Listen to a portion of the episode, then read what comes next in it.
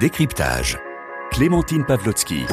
Bonsoir à tous. Une nouvelle escalade de tension au Yémen. Au moins 14 personnes ont été tuées à Sanaa, la capitale. Ça s'est passé dans la nuit de lundi à mardi, lors de raids menés par la coalition militaire dirigée par l'Arabie saoudite, coalition qui combat aux côtés des forces gouvernementales yéménites. Ces frappes se voulaient une réponse à l'attaque meurtrière menée lundi aux Émirats arabes unis. Une attaque de drone revendiquée par les rebelles yéménites Houthis. Ils ont pris pour cible trois camions-citernes d'une zone industrielle d'Abu Dhabi. Les explosions ont entraîné la mort de quatre personnes. Un attentat qui a provoqué l'indignation de plusieurs pays arabes et occidentaux. Alors que nous dit cette attaque de la capacité de nuisance des rebelles outils dans la région Le conflit au Yémen est-il en train de s'exporter hors des frontières du pays Et faut-il s'attendre à de nouvelles attaques similaires à celles d'Abu Dhabi? On en parle pendant 20 minutes avec nos invités. Bonsoir Quentin Muller. Bonsoir. Merci beaucoup d'être euh, avec nous. Vous êtes journaliste indépendant spécialisé sur le Yémen et la péninsule arabique. Euh, je précise que vous vous rendez euh, régulièrement au Yémen.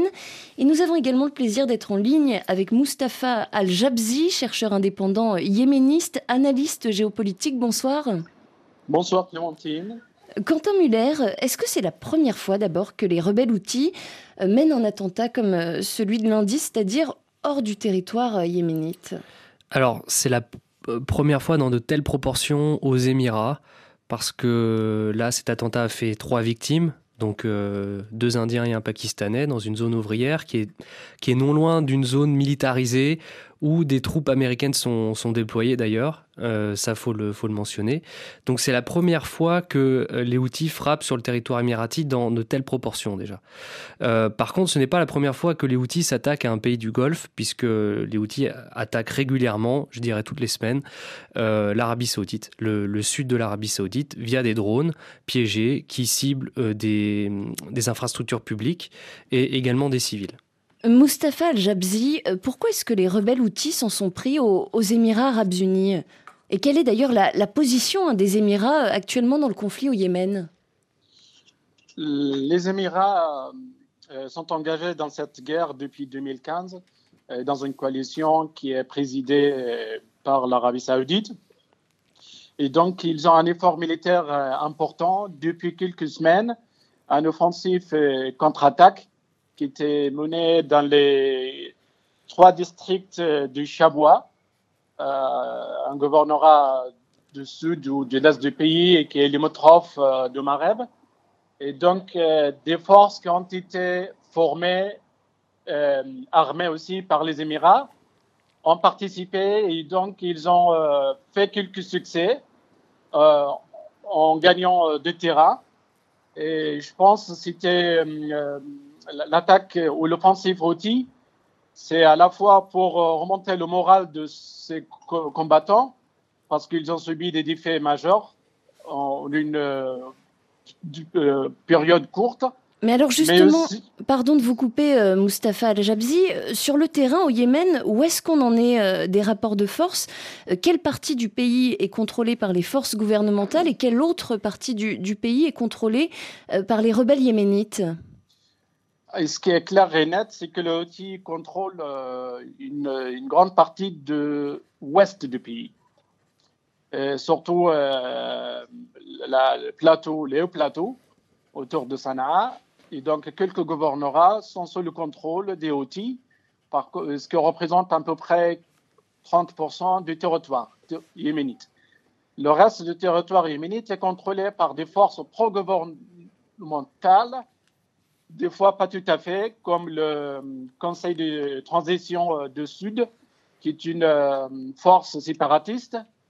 Et donc, euh, le gouvernement légitimement reconnu par la communauté internationale, soi-disant contrôle le reste du pays entre 70 et 80 des territoires. Euh, Quentin Muller, cette euh, attaque de lundi contre les Émirats, est-ce qu'elle a pu être euh, commanditée par l'Iran L'Iran qui, on le rappelle, soutient dans ce conflit au Yémen les rebelles outils C'est difficile à dire. En fait, on, a du mal à savoir si, si l'Iran peut et est en capacité de donner des ordres à ses proxys, notamment en Irak, et je dirais pas proxy pour les outils parce que les outils sont une, forte, une force indépendante alliée à l'Iran, mais une force indépendante. Donc c'est difficile à dire si l'Iran donne des ordres aux outils. Moi, je ne pense pas. Je pense que les outils ont toujours eu leur propre agenda. Si cet agenda-là va avec la stratégie iranienne dans, dans les, négociations sur le nucléaire en ce moment, bah peut-être qu'il y a pu avoir entente, mais c'est difficile à dire. Euh, moi, ce que je peux dire, c'est que euh, cette attaque-là, elle a pu très bien être faite par des milices euh, chiites irakiennes qui ont menacé les Émirats récemment, puisque les Émirats se sont apparemment ingérés, enfin, ont fait des ingérences dans les élections en Irak récemment. Et donc, ça peut être très bien les milices irakiennes et les Houthis, en accord avec ces milices-là, revendiquent cette attaque pour, comme l'a très bien dit Mustapha, donner un peu de baume au cœur à leurs et puis mettre la pression sur les Émirats, puisque les Émirats euh, ont accru leur, euh, ont accru leur participation euh, à, leur lutte contre les outils, parce que les Émirats jusque-là, quand même, étaient venus dans ce conflit yéménite avec un autre calendrier, c'est-à-dire un calendrier pour leur agenda politique, c'était surtout de, accroître leur influence dans le sud du Yémen en formant des milices en organisant des groupes comme le CTS, le, Conseil de transition du Sud, qui sont des séparatistes qui veulent se séparer du gouvernement et du reste du Yémen. Et, jusque-là, les Émirats n'avaient pas tant que ça participé à des actions militaires. Ils l'avaient fait, par exemple, dans l'Adramaout, mais pour, euh, pour euh, éliminer Al-Qaïda. Euh, mais contre les Houthis, euh, ils participaient beaucoup moins que l'Arabie Saoudite. Mais là, on l'a vu récemment, donc ils ont fait venir leurs brigades, les brigades géantes de, de, de, l'ouest du pays, ils l'ont fait venir dans le sud euh, du centre, donc à, Chabois. Du Yémen. voilà, du Yémen, pardon. Et pour qu'elles pour elles attaquent les Houthis qui étaient présents, qui avaient envahi le nord de Chabois depuis un certain temps pour faire pression sur Marib par le sud. Ils voulaient, les, les, voulaient, vraiment encercler Marib et donc, il fallait passer par Chabois. Et donc, cette victoire très importante quand même de, ces groupes paramilitaires qui sont aidés et armés financièrement par les Émirats ont permis euh, de donner de l'air un peu aux forces gouvernementales euh, euh, à Marib. Et donc ça, cette, cette défaite des, Houthis est une défaite lourde, importante. Et donc, finalement, cet attentat-là à Abu Dhabi arrive dans ce, dans ce contexte-là. Alors justement, Mustapha Al-Jabzi, comment est-ce que les Émirats envisagent aujourd'hui la, la suite du conflit? Parce que là, c'est vrai qu'on a eu une réponse immédiate de la part de la coalition menée par l'Arabie saoudite. Est-ce qu'on sait euh, politiquement et militairement comment est-ce que les, Émirats envisagent de se positionner? Est-ce qu'ils vont euh, redoubler d'intensité sur le, terrain au Yémen? En fait, l'opération qui était menée par les Houthis ne se dissocie pas du contexte géopolitique euh, régional qui est marqué par rivalité, même conflictualité entre des acteurs régionaux. Et je pense déjà l'opération des Houthis contre les Émirats c'était à la fois un message de la part des Iraniens disant qu'on peut faire mal avec nos alliés ou même euh, euh, mettre le doigt sur la fragilité sécuritaire de la région. Euh, c'est aussi un rapport avec la négociation sur le nucléaire à Vienne qui arrive à une impasse. la représailles du, du, pays de la coalition, c'est un message aussi en disant aux outils vous serez tout seul à, payer le prix de cette aventure, donc euh, mettez-vous à l'écart euh, des Iraniens. cette opération a touché plus ou moins le nord des Émiratis, donc je pense qu'ils ont de quoi continuer dans la coalition. S'ils voulaient s'imposer en tant qu'acteur régional assez important, qui a des interventions à la fois politiques mais militaires dans l'affaire de la région. Euh, Quentin Muller, vous, vous partagez cette, euh, cette analyse? Euh, Oui, oui, je la partage tout à fait. cette, cette, attaque des outils n'est pas, n'est pas finalement, n'arrive pas par hasard, il y a un contexte évidemment géopolitique global, et, etc. Mais moi, je, vais être attentif à surtout la réaction des Émirats, parce que là, jusque-là, il y a eu des bombardements à Sanaa le, le, lendemain, donc c'était hier soir, qui ont fait, qui ont fait des victimes d'ailleurs, des civils, faut, faut le dire. et donc, est-ce que les Émirats vont attaquer les outils, mais de manière plus singulière, c'est-à-dire via euh, leur propre aviation ou euh, en déployant des troupes sur le sol ou alors en augmentant leur aide financière euh, aux brigades qu'elle a, formées jusque-là. ça, ça, va être intéressant de se pencher là-dessus et surtout, on risque potentiellement de retomber encore dans une escalade violente parce qu'il y a eu des combats très importants à Marib de, depuis, depuis septembre mais globalement, dans le reste du pays, on était sur des, lignes de front qui étaient plutôt euh, statiques. Et là, euh, est-ce que le fait que les Émirats soient touchés en propre cœur à Abu Dhabi, quand même, hein, euh, leur capitale, est-ce qu'on ne va pas revenir sur des années où les, fronts vont être beaucoup plus actifs et, euh, et, les pays du Golfe, euh, notamment donc du coup les Émirats, euh, vont être un peu plus actifs dans, leur soutien militaire au gouvernement? Parce que jusque-là l'Arabie Saoudite se désengageait un peu, les Émirats étaient partis depuis 2019 donc. Mais alors on imagine que si effectivement les Émirats choisissent d'accentuer leur riposte, il va y avoir une réponse militaire de la part des, des Houthis. Mustafa Al-Jabzi euh, qu'est-ce qu'on sait aujourd'hui très concrètement de la capacité de nuisance euh, des rebelles outils dans la région? Parce qu'il faut quand même rappeler pour nos, auditeurs qui n'auraient euh, peut-être pas la, carte de la péninsule arabique sous les yeux, qu'il y a quand même une grande partie du territoire saoudien qui sépare le Yémen des Émirats. Donc la question que je vous pose est la suivante. Les outils ont-ils, en termes d'équipement militaire, des armements susceptibles de, traverser une si longue distance pour atteindre à nouveau les Émirats? Ou est-ce que la menace euh, vient du territoire euh, des Émirats arabes unis? Alors, il y a une chose à, préciser, c'est que les Houthis, lorsqu'ils ont euh, se sont emparés de la capitale de Sanaa, ils ont mis la main sur l'arme qui était dans, dans les mains de l'armée de la République du Yémen, n'avaient pas cette capacité de nuisance qui allait jusqu'à plus de 1000 km, mais il n'y avait surtout pas des drones. Et donc, il y a une euh, augmentation nette et claire de forces armées des Houthis. Et cela ne peut pas être euh, euh, un progrès ou une évolution normale sans l'appui des Iraniens. Et là, il faut parler de l'engagement des Iraniens en faveur des Houthis, ce qui est indéniablement très clair. Par contre, la communauté internationale ne voulait pas tout à fait reconnaître le rôle nuisant de l'Iran dans l'affaire du Yémen on sait que les navires américains ou français même ont intercepté plusieurs fois des, bateaux euh, dans lesquels il y a, des, pièces d'armes. Oui, ça a, été le cas, ça a été le cas début janvier hein, d'ailleurs.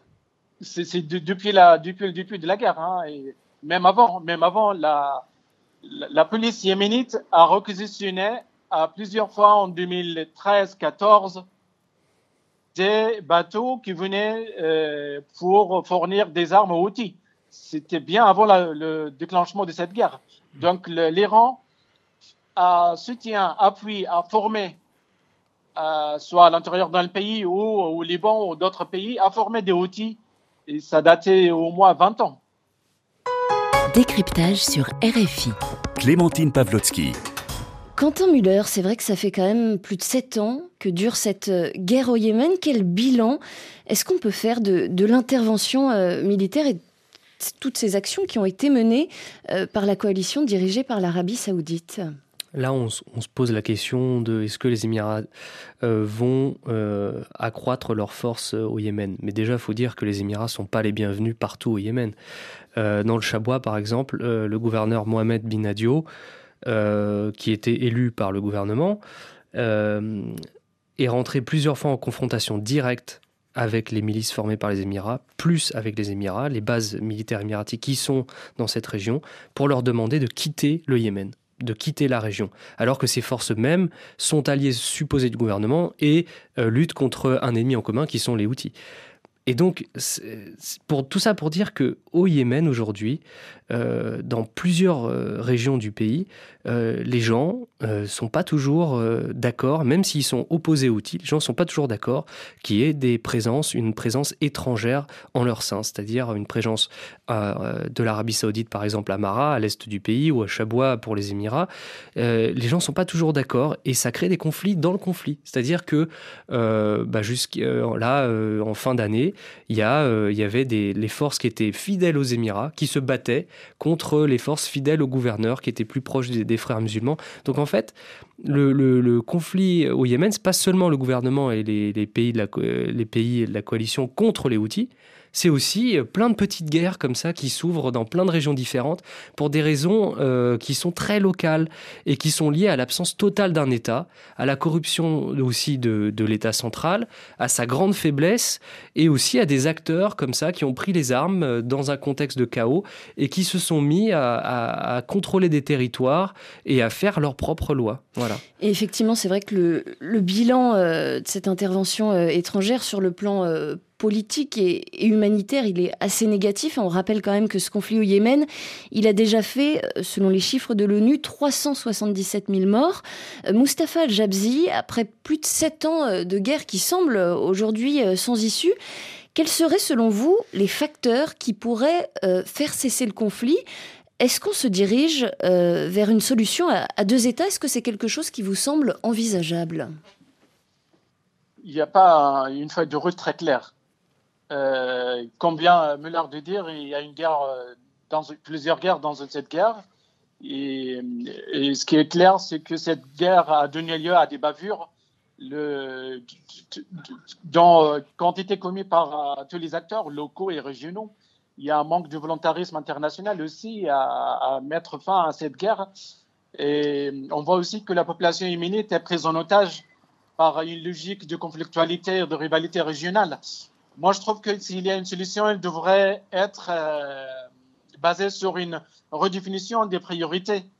Ça, c'est d'un côté, mais aussi euh, jouer pleinement les cartes potentielles de pression, élargir les acteurs euh, régionaux, mais surtout locaux, dans, le processus de la paix. La femme, les jeunes, le secteur privé, qui est aussi victime de cette guerre, euh, on voit bien que le pays est en train de s'appauvrir de plus en plus. L'économie du pays est mise à bas. Euh, il faut aussi s'attaquer aux causes de cette situation, mais pas aux conséquences. L'aide humanitaire, c'est très important, mais ça ne se vit pas. Il faut restituer, reconstruire les institutions qui pourraient relancer le pays, qui pourraient assurer la paix et la stabilité dans le pays. Il fallait aussi euh, mettre fin à cette impunité, on voit bien que euh, tous les acteurs bénéficient d'une impunité, euh, que ce soit la corruption, les bavures, les exactions. Euh, aussi, par exemple, il y a des acteurs qui privent la population de vaccins, des médicaments. on voit qu'il y a une, toute une politique systématique de de spoliation du pays. Et il faut aussi euh, renforcer les institutions pour mieux lutter contre la corruption. Oui, une nécessité de, de, renforcement finalement de cet État euh, failli. Quentin Muller, euh, cette guerre euh, au Yémen, est-ce qu'elle n'a pas finalement aussi un petit peu nourri les rêves d'un rétablissement de l'ancienne République du Yémen du Sud, qui était indépendante jusque dans les années 90 Ah oui, totalement, totalement. C'est un mouvement qui, existe depuis, un certain temps, en fait, depuis, depuis l'unification, enfin plutôt l'absorption du Nord par le Sud. C'est un peu ce qui s'est passé avec l'Allemagne de l'Est et l'Allemagne de l'Ouest, c'est-à-dire que on avait un pays, le Yémen du Sud, qui était plus pauvre que le Nord, parce que les installations pétrolières sont majoritairement dans le nord et gazières. Et donc ce, Yémen du Sud-là était basé un peu sur un modèle un peu euh, à la soviétique, c'est-à-dire une éducation gratuite, euh, la culture gratuite, la santé relativement gratuite. Euh, et, donc il y avait un, pays qui était relativement ouvert sur, sur le monde, avec des, jeunes qui, faisaient voilà, leurs études à l'international. Et aujourd'hui, ces jeunes-là euh, ont entendu parler de ce Yémen-là via leurs parents et souhaitent retrouver ce, Yémen du Sud. Merci beaucoup à tous les deux. Quentin Muller, journaliste indépendant, spécialiste du Yémen et de la péninsule arabique. Merci beaucoup à vous également, Mustapha Al-Jabzi, chercheur indépendant yéménite et analyste géopolitique. C'était le décryptage du jour, une émission préparée avec Sigrid Azeroual et réalisée par Claude Battista. Très belle soirée à tous sur RFI. RFI. Caroline Paré